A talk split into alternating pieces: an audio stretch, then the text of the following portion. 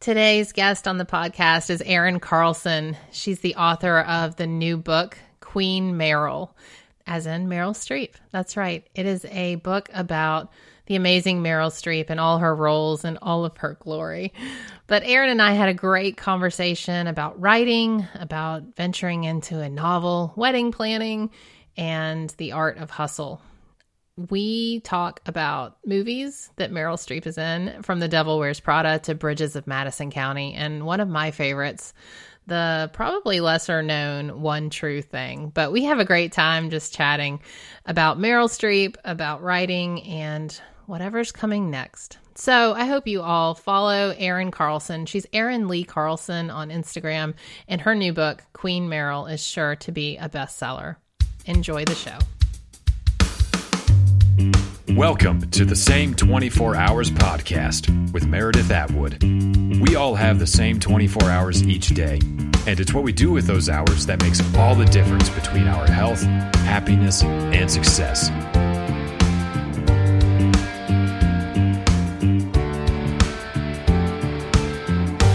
Hi, everybody. Welcome to another episode of the Same 24 Hours podcast. I'm your host, Meredith Atwood. Today's guest, Erin Carlson. Hello. Hi, Meredith. How are you? I'm good. Very caffeinated. me too. Me too. I'm sitting here like. Gosh. How many cups of coffee do you drink every morning? Okay, so I don't even think mine can be called cups because I have the giant 32 steel, like stainless steel tumbler that I filled with iced coffee, ice, and coconut milk, and I'm on my third. So that's like I don't know, 70 ounces of coffee. Oh man, that'll fuel you throughout the day. And that's to a great combination. Coconut. I need to like incorporate that in my morning routine. Oh yeah, it's awesome. But I have been going. This is like hour seven, and I promised my daughter I'd take her to a concert tonight. So I'm just gonna keep going. You know, Yeah. can't stop now. Can't stop now. Can't stop. Can't I'm super excited to talk to you for.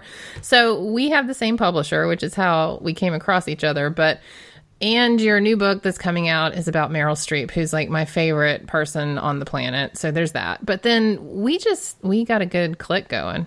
I just think like you're really cool, and I think that my audience is going to just adore you. So there's that.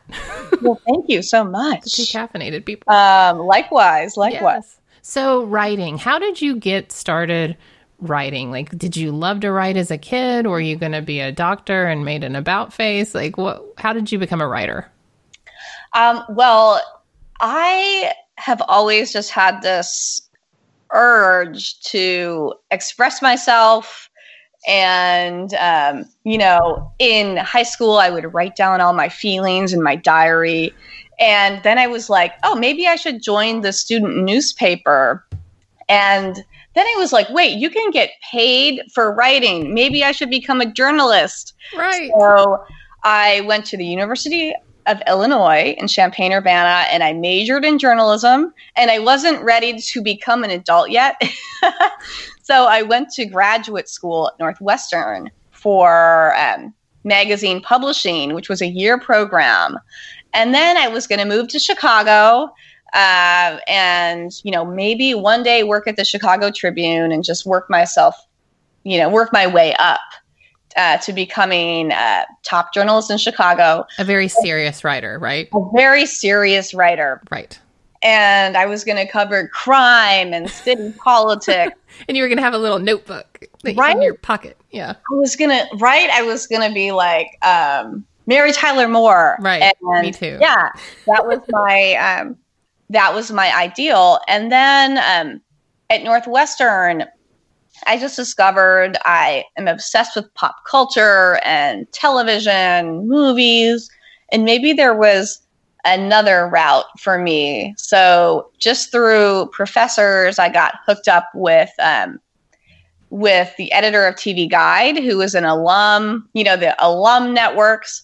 So I got a job at TV Guide right out of grad school and moved to New York City which is a very difficult, challenging, um, wonderful place to live in your 20s, Right. where you can make a lot of mistakes, but also learn a lot too, and um, meet incredible people and have these incredible rarefied experiences that I didn't get um, growing up in the far western suburbs of Chicago, which I love. But I got another experience, and I then started writing for the Associated Press on the arts and entertainment desk. So I was covering movie premieres. Um, uh, did a bunch of celebrity interviews, which um, some were legendary and some were terrible. So I learned I learned how to have no shame basically. And did you like learn how to not get your feelings hurt early? Well, it's funny. I am ex- still extremely sensitive, but I I was even more so growing up and also extremely shy and socially socially anxious. Uh-huh. So it doesn't make sense how I would push myself out of my comfort zone over and over again, even though I was just dying inside. Like I, I'm kind of a massive introvert. I unwind by being alone. I enjoy solitude and I get shy around people. I was even a little nervous before our podcast. I'm nervous about my own podcast. I could be sitting here talking to myself and I'm like, oh, no, it's, yeah, I get it. It's like but, we have parallel know, lives. Yeah, for sure. There's this whole like mantra going around. Um, I think it's been around for a while like, do something every day that scares you. Right. That's been my life mantra. You're like, I wake up and talk to people every day. Right. But that's the reason for I think whatever success I have is because I um, will make myself do something that I'm nervous to do. so when you think about doing something that terrifies you, do you have to go through the process of saying, okay, what's the worst that can happen? Or do you just say, this is going to scare me and I'm just going to do it? Um, both. I think that um, you know, dealing with social anxiety and you know all of the mechanisms I've learned to cope with it because it doesn't go away. I know that um, I know that you know the outcome is going to be a lot better than um, what I expect. You know, it's like this kind of fatalistic attitude, like, oh, it's going to be, um, it's going to turn out terrible. I might as well not do it. But I know rationally that's not true. Right. And that's so, interesting you say I know it's not going to go away cuz that it, it it doesn't ever go away. It just gets a little bit more routine. Like you get used to putting yourself out there, but the fear never really goes away. No, you just learn to manage it. And um, it's just telling yourself rationally, you know, putting myself out there, um, you know, it's it's not going to be uh, what's the worst that can happen? The worst that could happen is maybe somebody doesn't like you. Maybe they unfollow you on Instagram. Um, maybe they write something bad about you on Goodreads or something. Mm-hmm. Um, however, those people aren't your friends. Those people, um, those people don't matter in the long run. So just ignore them and keep doing what you're doing. This is what I tell myself every day, Meredith. I'm like writing it down. I'm like, okay, I'm going to say this. To, it's so true, though. I mean, it's so true that we have to. And the way I rationalize it is like, okay, a million years ago, and I, am really bad with history, by the way. Um, a million years ago, this would be fight or flight, saber tooth tiger situation, and you're just wondering if these people like you. Like, put it in perspective. Your fight or flight is not even real. like, right? You know, but we're still wired to feel that, oh my God, we're going to die. Oh today. my God. Yeah. yeah, it's that whole like survival mentality. But like, what am I, you know, it's, it, I'm not running away from a saber tooth tiger. I'm just deciding whether to promote my book on Instagram. it's still hard for me. Right. And my husband is like, Erin, like he's like, what would a white man do? That's so true. A white man would just be like, yeah, I'm going to post this with some hashtags. So I've been doing more of that lately. And um, Jesus, we're going to ask what would a white man do in some circumstances. in some right, and you know they would, you know, a lot of a lot of men just don't even think about it, and you know, I'm just in my head. So so my life journey is to continue to push myself to do things that my head isn't, you know, isn't telling me to do. How am I? Am I explaining this right? No, no, totally, totally. Because My social anxiety. yeah, no, and I get it. And it's also really hard, and I think social media culture to continually put ourselves out there, even when we don't feel like it, because that's what I struggle with. I mean, I think my niche is kind of, you know, speaking the truth about myself, and then people relate to it. Um, but sometimes I am hating myself so much, or I'm just in like the doldrums that I'm like, I don't want to tell anyone about this. I want to be mad by myself.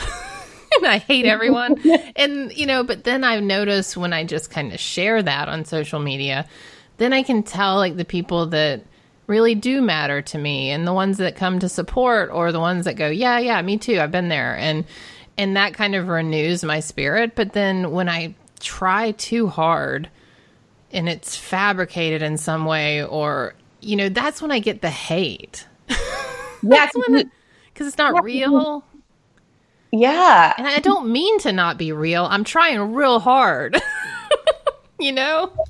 Oh, but I think like, I mean, um, if you post anything like that, nobody can tell because you, um, everything you do is real. And it's it's inspiring. well sometimes i'm trying real hard and i'm like really? I just want to tell you all to unfollow me and i don't want to do this anymore.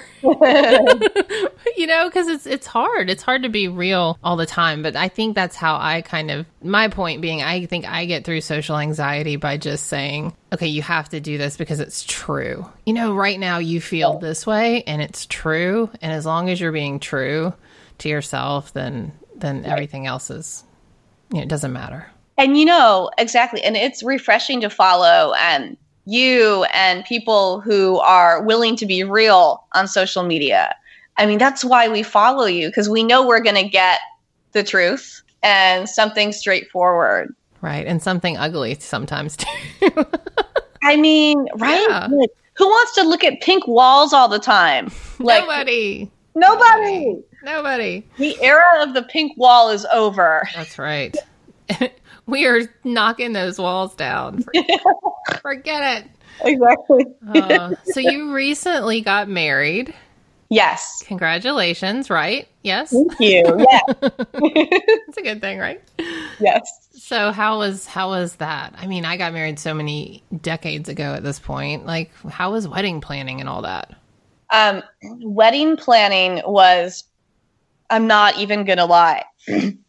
it was, it felt like a third job because during the day, I'm an editor for a super regional magazine in San Francisco called the Nob Hill Gazette. We cover life and society and culture in this crazy city we call San Francisco. And then, you know, in my off hours, I write books. So my first book, I'll have what she's having, um, you know, told the story of Nora Ephron and her romantic comedies. So behind the scenes of When Harry Met Sally and Sleepless in Seattle, and my personal favorite, You've Got Mail.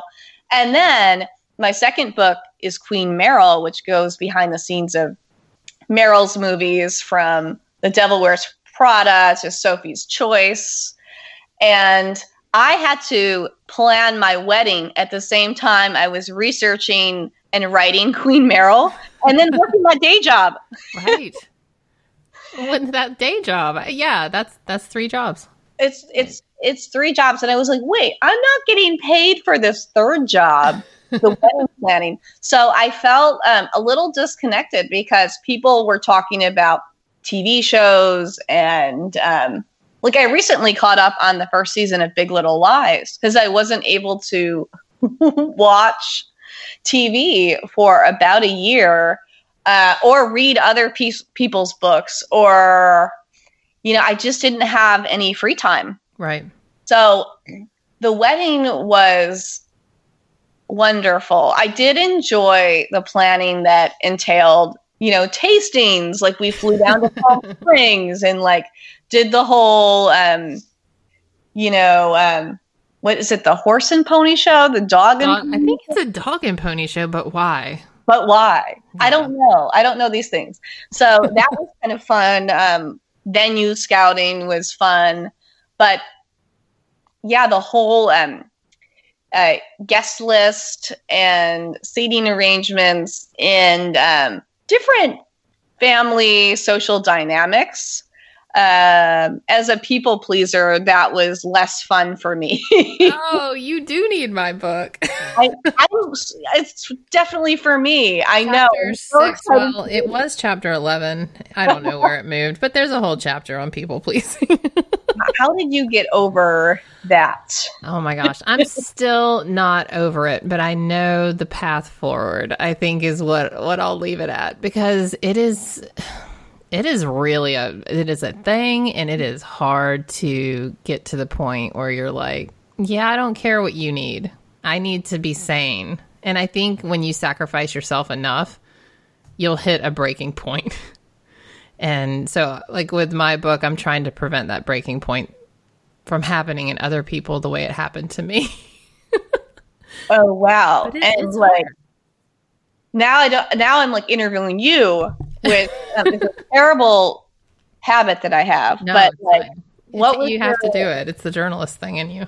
oh, I I wish I could deprogram myself. No, it's fine. That's What called was conversations. What was your breaking point? Um, Or can you talk about it yet? Yeah, I mean, I can talk about it. It just all came at once. It was, it, I call it in the book, the year that can kiss my ass. and it was the year of 2017. And that year just sucked. Like, I watched everything around me it, besides my health and family. Like, so the main things that are important in your world health, family, you know, that stuff stayed intact. So I don't want to act like that fell apart, which is probably the only reason I'm still alive because I had that grounding. But every single other thing in my life crumbled. My personal relationships with friends I thought were friends, business partners, everything just fell apart. And I was kind of left with this rubble. I was like, wow, what do I do with this?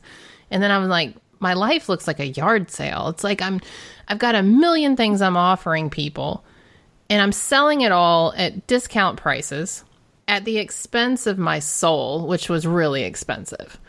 And so I, I and I'm like, why am I doing this? Because I want people that don't even like me to like me, and that people I don't even like. I want those people that don't I don't like to like me. Why am I doing all this? And so it Yeah. kind of started that inquiry. Like I had a few people in my life that I absolutely hated. I did not like anything about them, but I cared deeply that they liked me. And I thought, okay, that is nonsense. And so that's where the nonsense inquiry started. I was like, that is crazy. That is nonsense. What if I get rid of that nonsense? What if I get rid of all nonsense? This is the year of no nonsense. Like, that's kind of how it started. And I was like, if I get rid of all the nonsense in my life, the people pleasing, the binge eating, the, you know, and I have this huge list at the beginning of the book that's just like um, word vomit of types of nonsense. And we all have different kinds of it. It's like, what if we choose to just live a year with no nonsense? What does that look like? And so that's how it started. And people pleasing was one of them. People pleasing people that didn't even matter to me. like, what kind of insanity is that? Yeah, like Yeah. Um, I have that. Yeah, I cannot wait for your book. Um, Thank you. it is going to reach. I think it's going to reach and help a lot of people because a lot of a lot of us are afraid to extract toxic people from our lives because they've been in our lives for so long, and yet we seek their approval even though they hurt us Right. and that's that's difficult but also you know aspirational yeah, I mean it's it's such a big and, and I don't think it's so much how do I extract these people as which that's definitely a part of it, but coming to the realization that these interactions with people are actually harming me. And why would I allow something to continue to harm me? And it's because somewhere along the way someone told us you are not this or you are this or you'll never be this. And we have adopted that belief. And then the way we react and act with other people just enforces that toxic belief in our that we have about ourselves. And so it's all tied into what core values and core beliefs are we carrying around that the harm that the other people are doing just provides evidence that you're a piece of shit. It provides evidence that you'll never be worth anything, you know? So yeah. we build this whole world around nonsense. And so once you start to strip away some of the external easy stuff, I call it the truth onion. Once you start peeling the crispy stuff and get deep down into the stinky core of it, that's when you're there and that's when you can really start to change. And so I'm super excited about the book, but I'm also terrified because it is very like you think Instagram is vulnerable. this book. I told my husband, I said, I hope it's a bestseller because then it'll be worth it. But if I told all these stories for just like 4,000 people, it's bad. it's oh, bad. no. you know, but there, but there are 4,000 people who will be like, hell yes this is what i need to this is I what know. i needed to hear i know i know i hope you know you never know you know you're an author but how's that first book i mean how was that process for you? Like, what made you say, "I'm going"? Okay, I'm I'm a journalist. I'm a writer. I'm now going to write a book. Um. Okay. So. I felt like I was doing the same thing. Like I was at this point, I was freelancing um, for pretty good places. You know, Vanity Fair, um, you know, Glamour, um, NBC's, website, like big brands. But I felt like they're, I felt like I wasn't growing as a writer because I was covering um, the same celebrity news, um, entertainment news, the same celebrity scandals. And I was at this point in my life writing clickbait you know, we had to write those SEO friendly headlines, and it wasn't so much about the quality of the content. so I wanted to find some way to focus on my writing while also, um, you know, get paid. Right. and it's hard. Right. And I'd always, I was thinking again about how to um, survive as a writer and keep doing what I love to do on my terms. And again, this is where my anxiety is a positive because mm-hmm. I'm constantly like trying to figure out ways to survive in this environment of massive digital disruption where journalists um, are now they've become content drones in a way writing clickbait and i and i was scared to become that and um, so I decided to write a book. But in my head, I was like, books are something that other people do. Right. like, there, there's no way this could happen for me. Um, books are good things that happen to other people. So I hooked up with my friend Jennifer Armstrong. She wrote a book called Seinfeldia, which was a bestseller, and she specializes in books about pop culture. Mm-hmm. So she had a writing class, a nonfiction writing class that taught you how to write a book proposal. And this is different than fiction, and you know right. this. But if right. you want to write a memoir or a nonfiction book, you've got to basically write a book to show the publisher that this book could sell, to try to woo them on it. And every Sunday for a consecutive six weeks, I spent half the day writing different parts of this nonfiction book proposal. So about the author, I wrote my, you know, um, my little bio and um, table of contents. Um, then like about the marketplace. So which books did I see that were competitive with mine, and how would mine be different? So you're writing a business pros- prospectus to right. potential publishers, and it was easier than I thought. Right. And then right. by by the when you were done, were you like, was this all it was? Because that's how I felt. Yeah, was like, it wasn't nearly in my anxiety addled brain. It wasn't nearly as ominous as I envisioned. And I wasn't procrastinating anything for the first time in my life. I was doing it. and and it felt good. And then I would give uh, Jen, she was my mentor. I would give her like uh, my about the author section. She would read it, then send it back to me for feedback.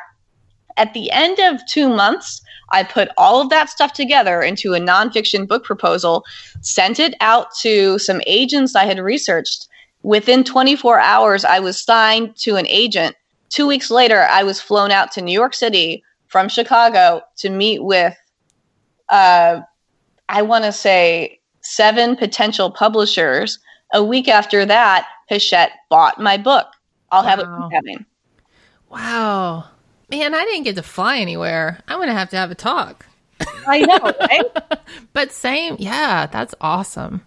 Yeah, wow, I think that was unusual. Fast. I think that was unusual because Jen was like, you know, I didn't fly any anywhere when I got my first book deal. no, you had a good agent. That's awesome. Yeah, uh, Daniel Greenberg. He doesn't mess around. That's amazing. But that was like, uh, so I had this book deal, and it was just incredible for me because I, for the first time, I didn't, I wasn't worried about it. I was just doing it. Right. If that makes any sense. It to, makes uh, total uh, sense. To it your anxious listeners out there, it will make sense. but, yeah, it, it does make sense because that's the big unknown. I think as a writer, when you are putting your stuff out there and you're like, will anyone like this? Will anyone take it? And then someone does, you're like, wait a minute. Now I just have to do what I know. Now I just have to do the thing I said I would. And I can do that. I do deadlines all the time. Exactly. There were so many deadlines, and I love deadlines. Yeah.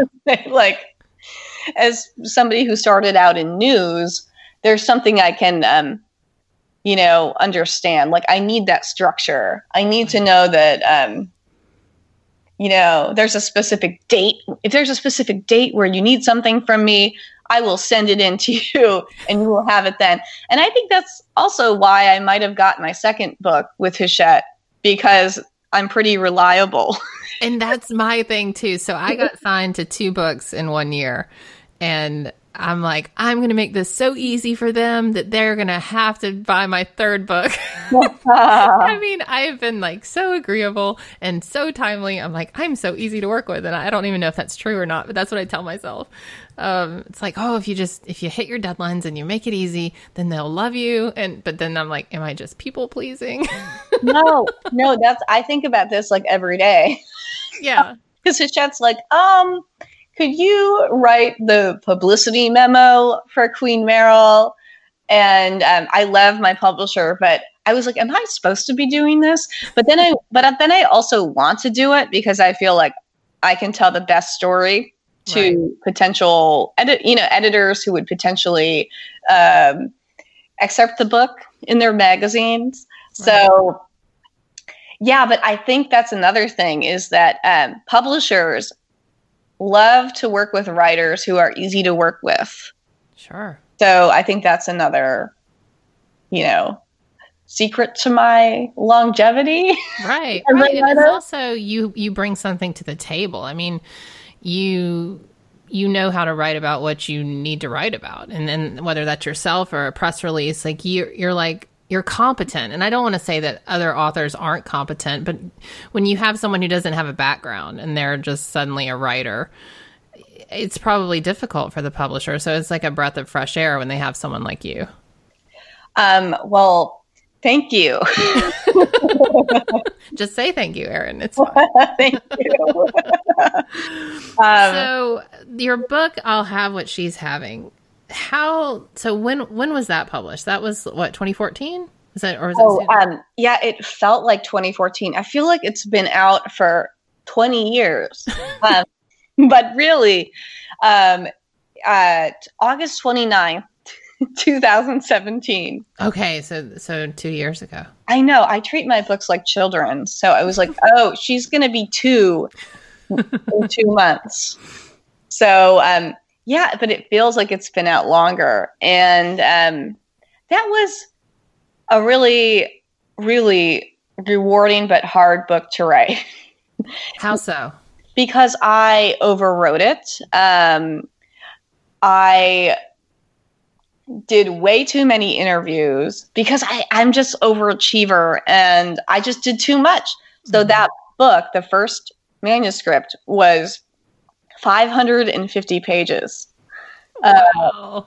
and I was like, I'm going if I'm going to write a book about these um, overlooked romantic comedies, you know, written and directed by, you know, the most powerful and underrated female director in history, I'm going to do it. And what I mistook, um, I think, page count Right. It's like a thing. for maybe serious. Right. So Hachette was like, uh, wait a second. No way. Um, your contract said like 278 pages. You need to go back and cut half this thing. So in winter of 2016, I had just started um, my editor job. I had to go home every night and cut, just cut 250 pages from this first manuscript. And it was difficult. yeah. But when I, you know, at the end of the day, that's what editors are for. Hachette has great editors, and they helped me shape Yeah. this kind of bloated book full of extraneous characters and people I interviewed that I felt bad about not including because they gave me like four hours of their time. Right. Hachette was like, Erin, you don't need to include those people. And uh, they're not part of the narrative. You need to focus on Nora Ephron, Tom Hanks, Meg Ryan, those three people. Those are your main characters. So once I figured that out, then um, I was able to turn in, I think, what I what I felt is a pretty good book that a lot of people like. And I'm Awesome. still kind of shocked that people read my books. you know what I mean? Jen and I have a joke about this. I was like, I just got a very nice email from somebody who read my book and loved it. And wow, somebody read my book. She's like, yeah, yeah, that can happen, Erin. Um, right. and I saw my book on um, Busy Phillips' nightstand on Instagram stories. Oh wow. And she's like the queen of social media. And I was like, my book is on Bu- Busy Phillips' nightstand. So, of course, um, I was like, what would a white man do? They would post that on Instagram. So I posted the screen grab of Busy Phillips' nightstand. No shame. And my friends were like, you should make that your LinkedIn profile. right. picture." but That's amazing. That's so Yeah. amazing. You know, I feel that way too every time someone's like, "Oh, I love your book." I'm like, "You read it?" the triathlon book. You read it? And, you know, and tons of people did. Um, and it won awards, but you're like, it won an award. it got an award. Didn't it get a gift certificate with it? right. Oh my God. And then my husband was in, so we were in Kansas just recently living there. And he would go to the bookstore like all around Kansas. And every time he would see the book in the store, he'd take a picture of it and send it to me. And I'm like, oh, that's great. And then apparently he and the kids went to the bookstore over the weekend and he texted me a picture of a, a bookstore here in Massachusetts where we moved. Um, the books were in there. And I was like, oh, well, that's great. And, but it was in my mind. We were still in Kansas, and I'm like, "Why is he sending me a copy of the, a picture of these two books that are still on the shelf? That means they haven't sold any." and he's like, "This was in a different state, Mayor." And I'm like, "Oh my god, I'm an idiot," you know. But you get this like, I still like when I see my book in a store, I'm like, "Well, that's not mine." Like, who thinks that? Like, it, we've got to be some. There's something wrong with us. I know. And this is my book. why I need to read your new book. Like, I seriously cannot wait for it. I can't wait for it uh, either. This is 11 and everything else. You know what's so crazy though? Because this is another thing we can talk about is how slow the publishing world is. But then when you get going, like I, this book is out in five and a half months, and I'm like, that is so close. That is like tomorrow. Where before I got in the publishing world, I that was an eternity. But that is like tomorrow. Oh my gosh. That, yeah, that is, that book is going to be born like tomorrow. and uh, Queen Meryl, September 24th. That is super soon. I am going um, out of the country for the first time in like four years. On Uh, pub day? I'm going to Italy first week of July. Never been to Italy, but I'm afraid something is going to happen with my book. Stop it. And then I won't be there to respond. Like, I will be your a proxy. I will be Oh your God. proxy. I'm going to forward all emails to you. Seriously, I would love to. I will handle it. I will be like, Erin here. How can I help you? I'm- oh, the best movie was Devil Wears Prada. oh my god that so that is actually my chapter 11 Oh, the best chapter of my book can i say am i allowed to say that as an author I um think so. Your favorite chapter? yeah That's not in the contract that we can't say that. well okay that's not an yeah so i initially wanted to Because you and I have the same contract, I'm pretty sure. right oh yeah i initially wanted to write a book just on the devil wears prada but my agent was like oh it's too soon too soon so i think people who love devil wears prada will be very pleased to find out that that chapter is supersized nice. it's Such like a good movie. Right? It's like twice as long as the other chapters in the book. Um, but it's it's a fantastic movie, and what's interesting too is that Meryl, uh, of all of the movies, she's done like sixty movies, and I watched them all chronologically during the research phase. Some were not good, others were fantastic, but the, oh, there were some duds, um, which I do write about. Like this isn't this is a glowing tribute to Meryl, but I am honest as well about you know movies that I'm sure she would agree were mistakes. The Devil Wears Prada wasn't one of them, and um, she of all the movies that she's done, she said that men will come up to her and um, say, you know, I love the Devil Wears Prada. I really identify with this character, and it's the, it was the first time in her life that a man had come up and said, "Oh, I just identify with this character, what she's going through, all these decisions that she has to make." Um, you know, leading a, a company and not being the nicest and um, just being so committed to the company's success. And um, yeah, Meryl was quite shocked by that. That uh, that a lot of men um, loved that movie and saw themselves in Miranda Priestly Right. because they had never seen a you know a lot of people. Can I say this? Yeah. Um, I don't know what you're going to say, but say it. Okay. okay, I'll say it. Um, the Devil Wears Prada is competence porn. Yes. it's one of the first times we've seen, and we, every woman I know is like this. Every woman I know is uh, more competent than her husband, um, is juggling, you know, work and um, the kids or um, domestic life and so on and so on and so on, and just doing it um, so successfully. And you know it's inspiring as hell. And meryl i think meryl when meryl ma- what am i trying to say? You can edit this. Um, i'm trying not to offend the men who might be listening oh, that's okay. They're always offended. um, but I feel like I feel like this was Meryl's tribute to strong wi- to strong women in the workplace. Yes. And this is a character that we don't often see, but she's not likable. I don't think that we all aspire to be like Miranda Priestly and insult our colleagues in terrible ways. But there was something about Miranda Priestly that was uh, graceful and real. Like, I know women like this, I know women who work like this, and it is you know, as Meryl herself has said, as the director of Devil Wears Prada, David Frankel, told me, it's competence porn. Right.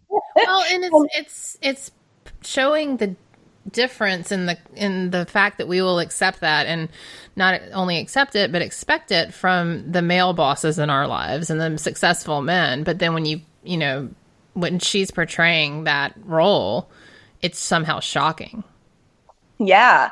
And the decisions that she makes are like, ooh, she's a dragon lady. Um, and criticism that would never, uh, you know, that a man, criticism that a man would never get for making the same decisions and showing that same type of leadership that Miranda Priestly, uh, cutthroat editor of Runway, shows in The Devil Wears Prada. now did you talk with the with laura weisberger the author of the book or was No. this strictly the movies okay No, and I reached out to her for an interview. And I was like, oh, you know, as a fellow author, she'll definitely be interested. And she's still Instagramming about Prada, and it's a big part of her right career. But but she, not interested in contributing to the book no, she didn't want to, um, she didn't want to talk about the movie. hmm And maybe she know, can I, I think, but, but I get it. Yeah. It's a might be a sensitive issue for her yeah too. who knows? Although you know i talked to the producers the directors the actors. When lauren uh, and this is a success story total success story. Um, lauren wrote the devil wears prada or started writing it in a writing class. I think it was the gotham workshop in new york city and she had quit vogue to work for Departures. It's a travel magazine. She had worked for Anna Wintour for, I think, eight months or so. hmm And it wasn't a great eight months. Right. so she quit, you know, the world's best fashion magazine to work somewhere else. And she wanted to be, I think, uh she, she wanted to focus on her writing. So she took the writing class and uh, she started writing the Devil Wears Prada. And then her writing coach was like, oh, this is good. There's something in there. Let me hook you up with an agent and a publisher. And that book sold before she had completed it. right She also got the movie rights before she had completed it. Because people were like, oh, this is, um, you know, a roman à clef about Anna Wintour in Vogue. There was something um, tantalizing about that. sure But what Lauren was doing was trying to write a true story about being a woman in the workplace, uh, working for another powerful woman, and those dynamics that aren't often talked about. And um, she created that character of Miranda Priestly. Uh, Miranda's, you know, withering. That's all. That was all Lauren Weisberger. Mhm. And. Aline Brosh McKenna, who wrote My Crazy Ex Girlfriend, uh, just a really great rom com. uh-huh I think, yeah, they filmed um, their last episode. Yeah, that series is done, but it was so good. She wrote the screenplay. She adapted the book um, and wrote the screenplay for Prada, which was so funny. But Lauren was invited on the set and um, was still very much embraced as the creator of Miranda Priestly. Um, probably the most indelible boss in literary history. right So that's like all you can ask for as a writer. But I understood why she didn't, you know, she didn't want to to talk to me about it because this is somebody that she created and she might think that her Miranda Priestly is different than the one Meryl created. right right right And nobody wants to offend Meryl. no oh dear god no which I learned, which I learned in the process of interviews for this book. Yeah. So- So how did that work? You decided you wanted to write about this. Like, did did you interview Meryl, or was it like Julia and Julia, where she would not speak to you? Like, Julia Oh. Child at the end. Um, it was a little bit of both. Yeah. So uh, Meryl hel- actually helped me fact check some of the things in the book. So I would send her fact checking questions via her publicist, and then she would respond. Hmm. So um, that was very exciting Yeah. and very like, oh my god, too, right? yeah, yeah. Um, and I think um, many, you know, certainly myself, uh, many women my age who perhaps learned of Meryl's genius in their 20s through The Devil Wears Prada might confuse her with the character.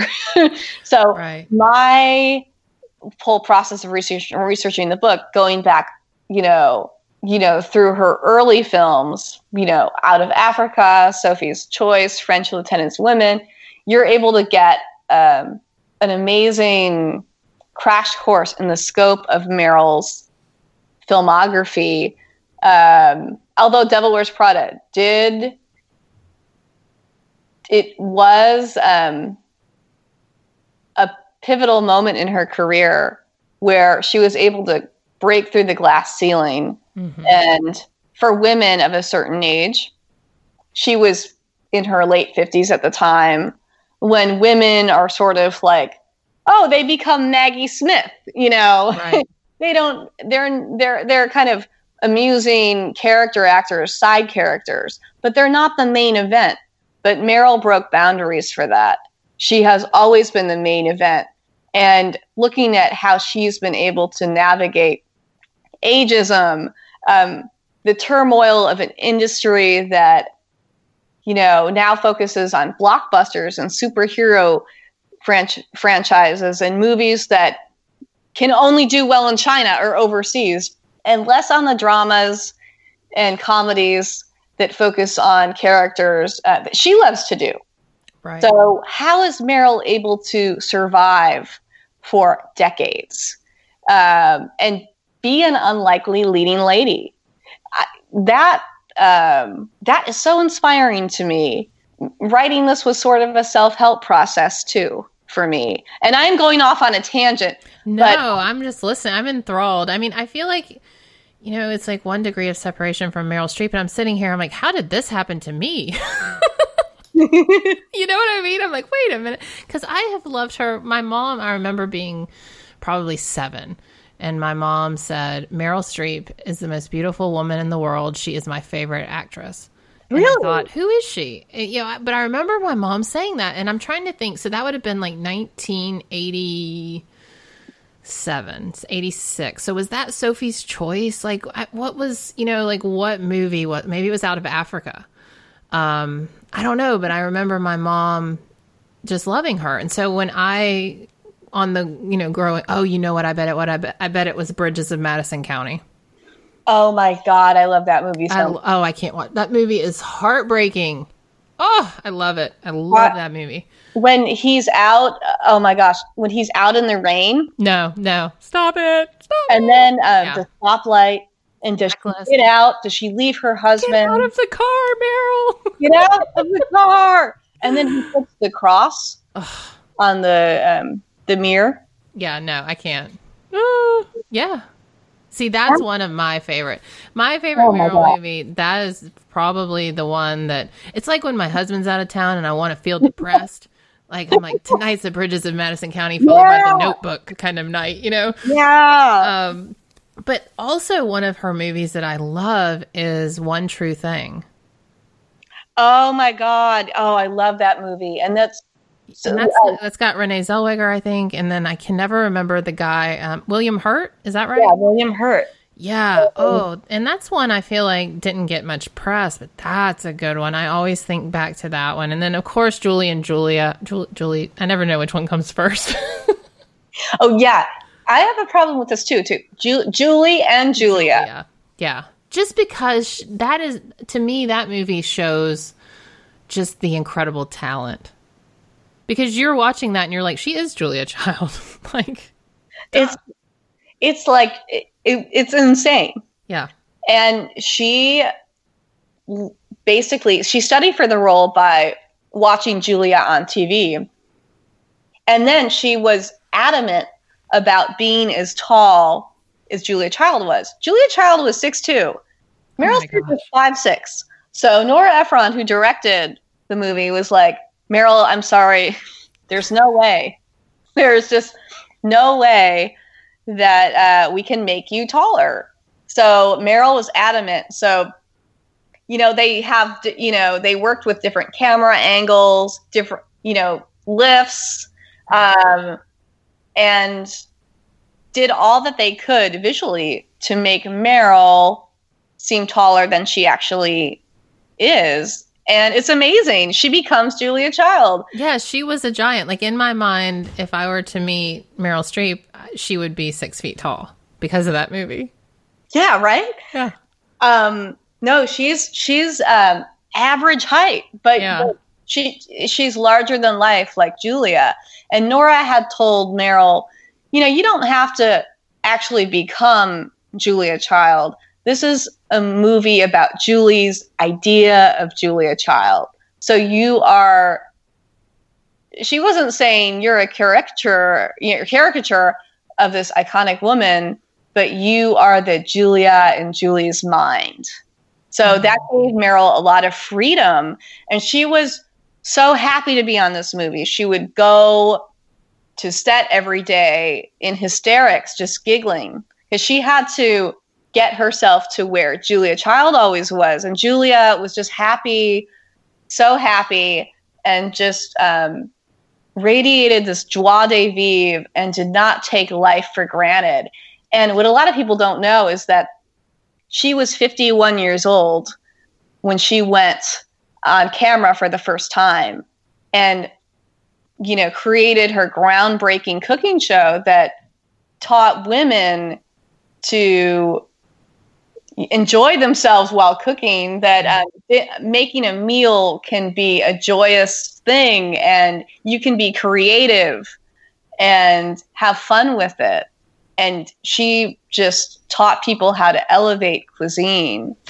And um, anyway, she did that when she she she um, was 51 years old when she um, first started her cooking show. Gosh.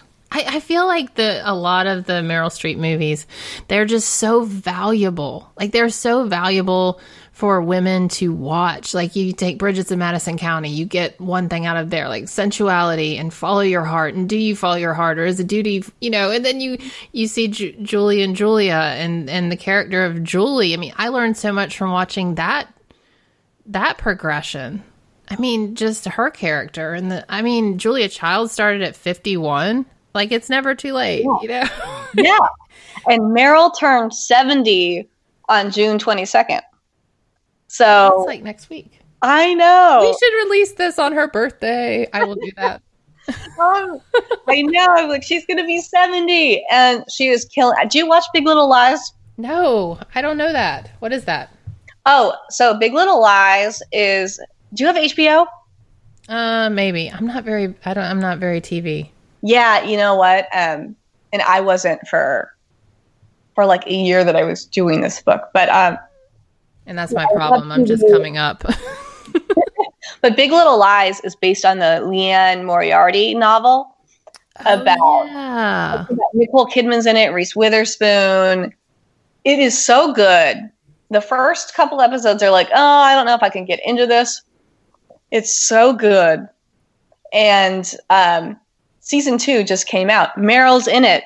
Meryl plays uh, the creepiest character ever. I won't spoil it for you. Oh, that sounds great. I need a show. Admission.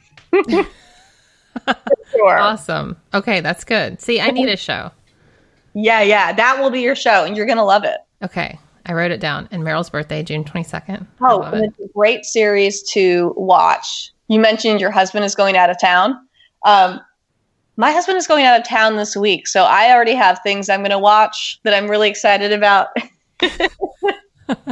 I was like, yes, okay. Oh my gosh. So, what did you learn? What is the big takeaway from Queen Meryl?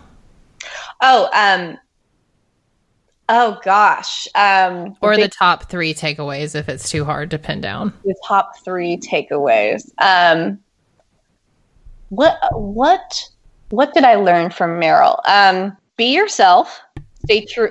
I know this sounds so um, generic platitudes, but um, stay true to yourself, um, and don't feel pressured to fit into a box. Just when you thought Meryl uh, Out of Africa was probably her most successful movie of the 80s, and people wanted her to keep, you know, making money, keep, you know, taking these romantic epic roles, but she didn't want to pigeon herself ever. So she would pivot and do something kind of crazy like a cry in the dark, Right.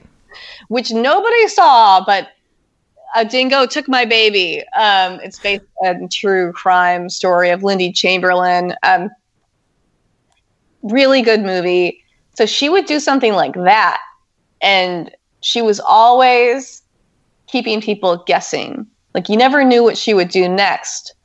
Um, but that was part of her, I think, part of her plan or grand plan to what am I trying to say? Sorry, I'm like Oh, it's you know, when- important. you know when you have so many ideas in your head and you try to distill them into one idea? Well, I'll just say she just always wanted to do character roles, but you know, in on her terms. So she wanted to be the leading lady, but she wanted to play the kinds of interesting, you know, unique roles for women that you don't often see. Right. You wanted Important to, one. Social statement. Right. Yeah. she wanted to keep um, pushing the boundaries and you know thwarting expectations and staying true to herself in the process. So she wasn't the typical leading lady. She could have been because as your mom said she you know one of the most beautiful women ever on screen and had such a unique lovely face. Uh, and it was fascinating to look at and watch. But she did not want to limit herself in the kinds of roles that she could play and that she was given. And she managed to do that throughout her entire career. So stay true to yourself. And the other takeaway um, step outside your comfort zone. Yeah. So Meryl had done The Devil Wears Prada, and she got the script for Mamma Mia, the movie musical based on the hit Broadway show, based on the music of ABBA of all bands. Right. So crazy, right? Like, what? Meryl's gonna wear, you know, put on overalls, fly to Greece, and you know, try to do a musical? That's insane. She's Meryl Streep. She's a living legend. She doesn't have to do that. No, she didn't have to do that. She thought it would be fun and a challenge. So she was accepting roles that made other people kind of wince. Like, really, Meryl, you're going to do that? Her agent even said that about her taking Mamma Mia.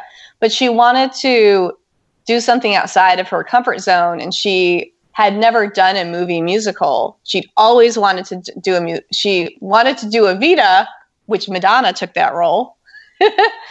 so, you know, she was always kind of pushing herself. So that is inspiring to me right now as I'm considering pivoting to fiction and Oh, me too. yeah, I want to try out a novel. I mean, I have so many stories in my head. Yeah. I'm writing about all these fascinating, inspiring women like Nora Ephron and Meryl Streep.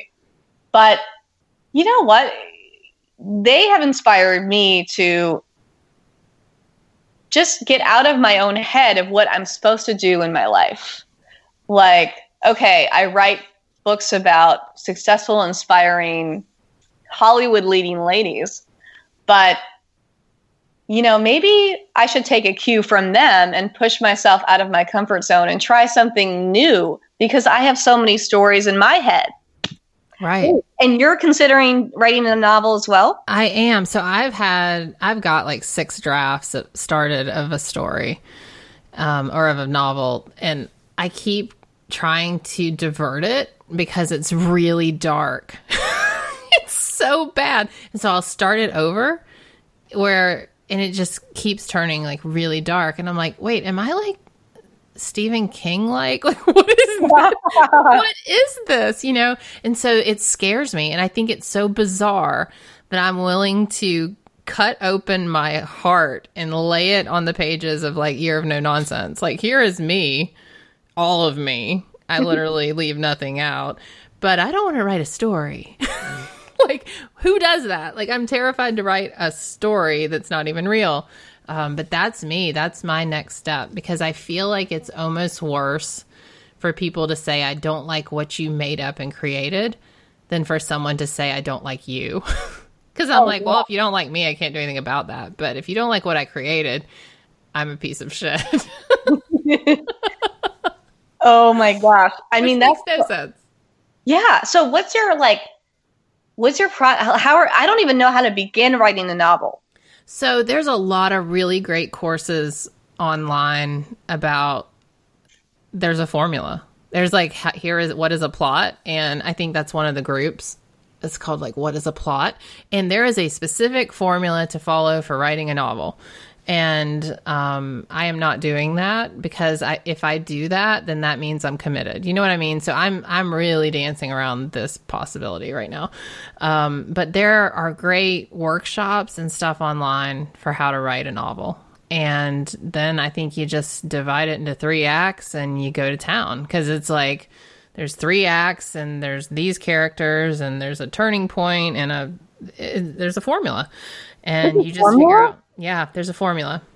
That okay, this is so um like mind blowing it's just no, like the book proposal I love it. If there's a formula, There's a then formula.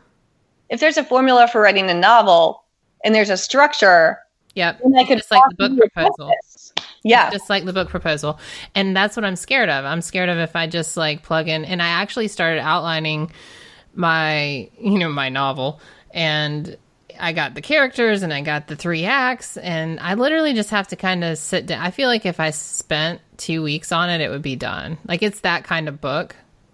Um so but then i'm like i don't know i don't know if i wanted to, it's just stupid. But i guess because i'm coming off of this nonfiction thing and I don't know how that's going to do and if everyone hates that then I'm not going to like this. And and if I don't show up then no one can dislike me and I can just stay small or whatever. Oh my gosh. No. Mental. ev- Yeah. Everyone is going to love your your book. no, I do. I haven't even read it and I was Oh. like, okay, this is going to like help me in so many aspects of Oh, my life so that I'm dealing with. Um and then a novel like that's just fun, right? Yeah. because you can deal with like you so in your second book you are like this is me i'm putting it down on the page in your novel you can deal with those themes but um but um Have the characters. have characters and Yeah. you can make it a little autobiographical but have a little more you know fun with it you know what i mean Right. like we should start a club, me and you. If you and we should like set deadlines and we should Oh my gosh, that means I'm I would have to be committed and Right. accountable for writing a novel. That's right, me too. We set deadlines. We should create a club. We should see what listeners want to also write their novel and we should create a club. Not a Actually, group, yeah. a club because that sounds so much cooler. We should. It would be like the um what would we call the club? The like the old spinster fiction writer club, even Yeah, though none of us are spinsters. Oh my gosh, let's do it. I have like three ideas too for um for for my novel. How did you choose one idea? Well, I keep coming back to it. I just keep it's like it's chosen me. Oh, I've been I've been turning this story over in my head for 20 years. It's one of those. So it has to get written or it's going to kill me. yeah. It's one of those. And so maybe Yeah. I just need to go on a week long vacation because that's how Year of No Nonsense started. I went to the mountains for a weekend and I was like, I have to get away and start this book or I'm never going to start this book. And so I went away for a weekend and started the book. And then I sat and stared at it for six months and did nothing. But then it was there for when I was ready. And so I feel like I have to take that step. Yeah. I keep, I keep toying with it. I've got like maybe 20,000 words written um, That's amazing. of nonsense, though. You know, it's just like blah, blah, blah, blah. And then a novel's like only 65,000 words, and I'm already over my word count if you really look at it that way. And then that scares me. Oh my gosh, I'm always over my word count. That's what that's what editors are for. My poor editor. My Well, poor wow. editor. You finish this, it's gonna be like on Netflix in two years. I need you to Well, just be my gonna friend. I'm just watching- going to start texting you, hey, Erin, I'm having a bad day. And you're like, you're going to be on Netflix. You have the like best uplifting comments. Well, I mean, like But it's diversionary because you, you're trying to turn it away from yourself. no, no, no, no, no, no. I'm like, um, but I, I'm like manifesting this for you. Oh, thanks.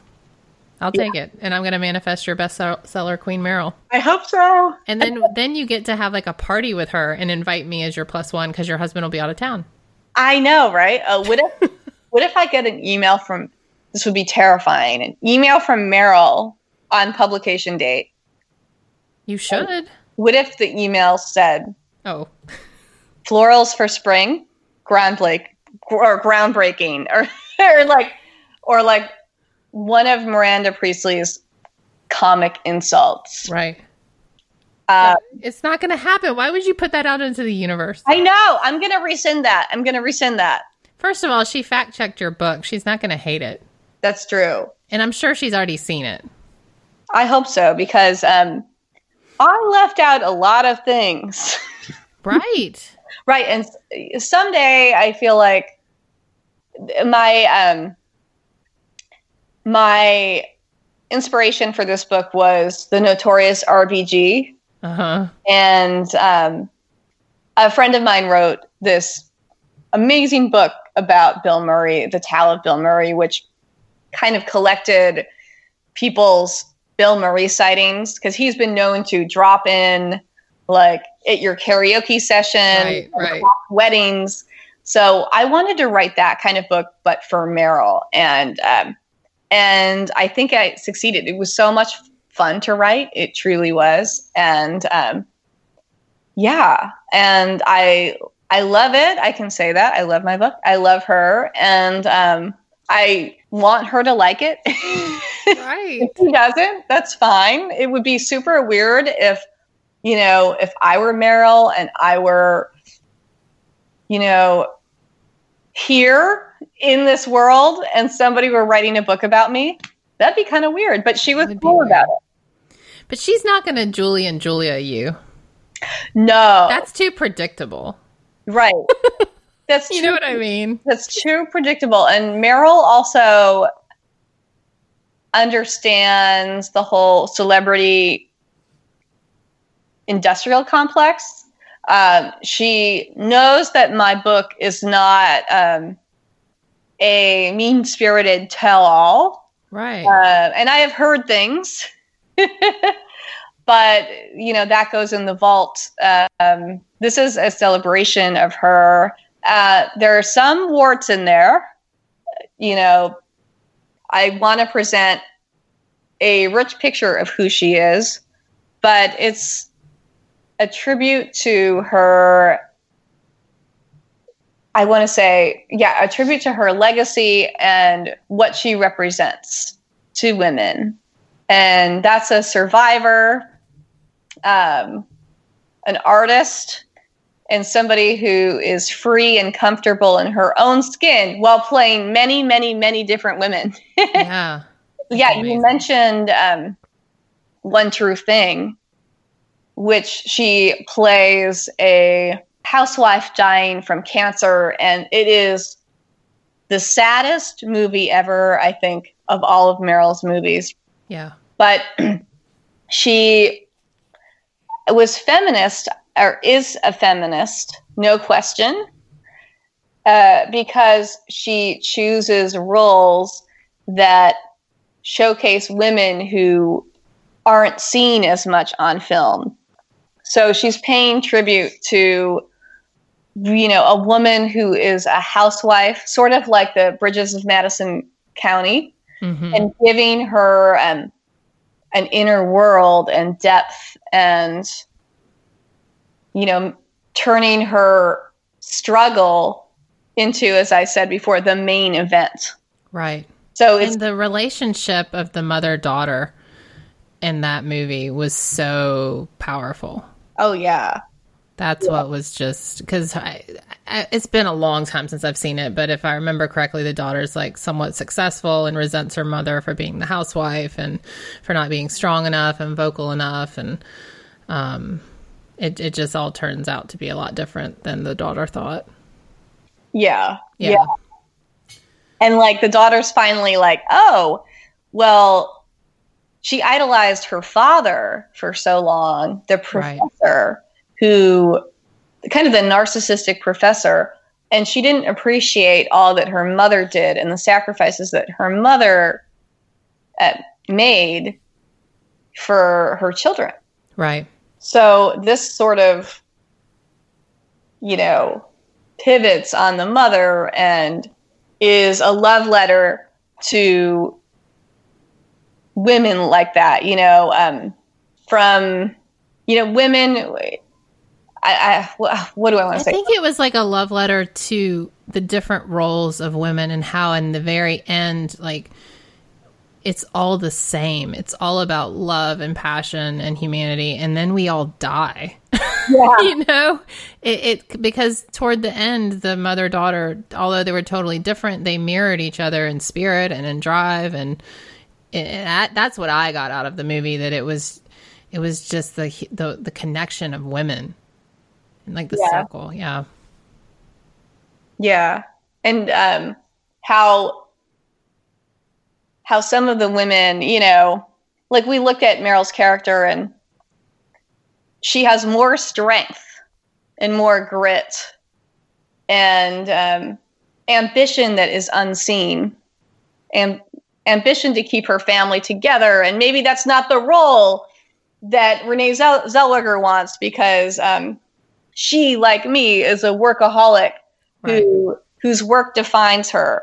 But there are, um, but she comes to appreciate the sacrifices that her mother made, and that her mother had a full, rich life too, and that you know Yeah. she had a valuable life. It was a different life, but it was the role um, that was expected for you know for her.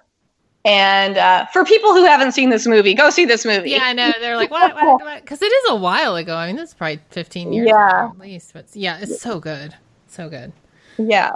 Well, Erin, I wish you the best of luck with with the book and and the fiction, and I'm sure we will talk soon. But before we go, um, I got to ask you the question I ask everyone on the podcast. So this podcast is called "The Same 24 Hours," meaning we all have the same 24 hours in our day.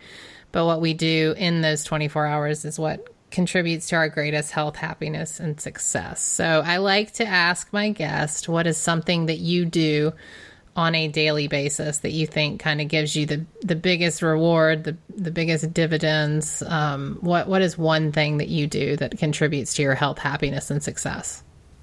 laugh. I laugh all day long. That's good. You cannot, life is serious enough. You cannot take life seriously.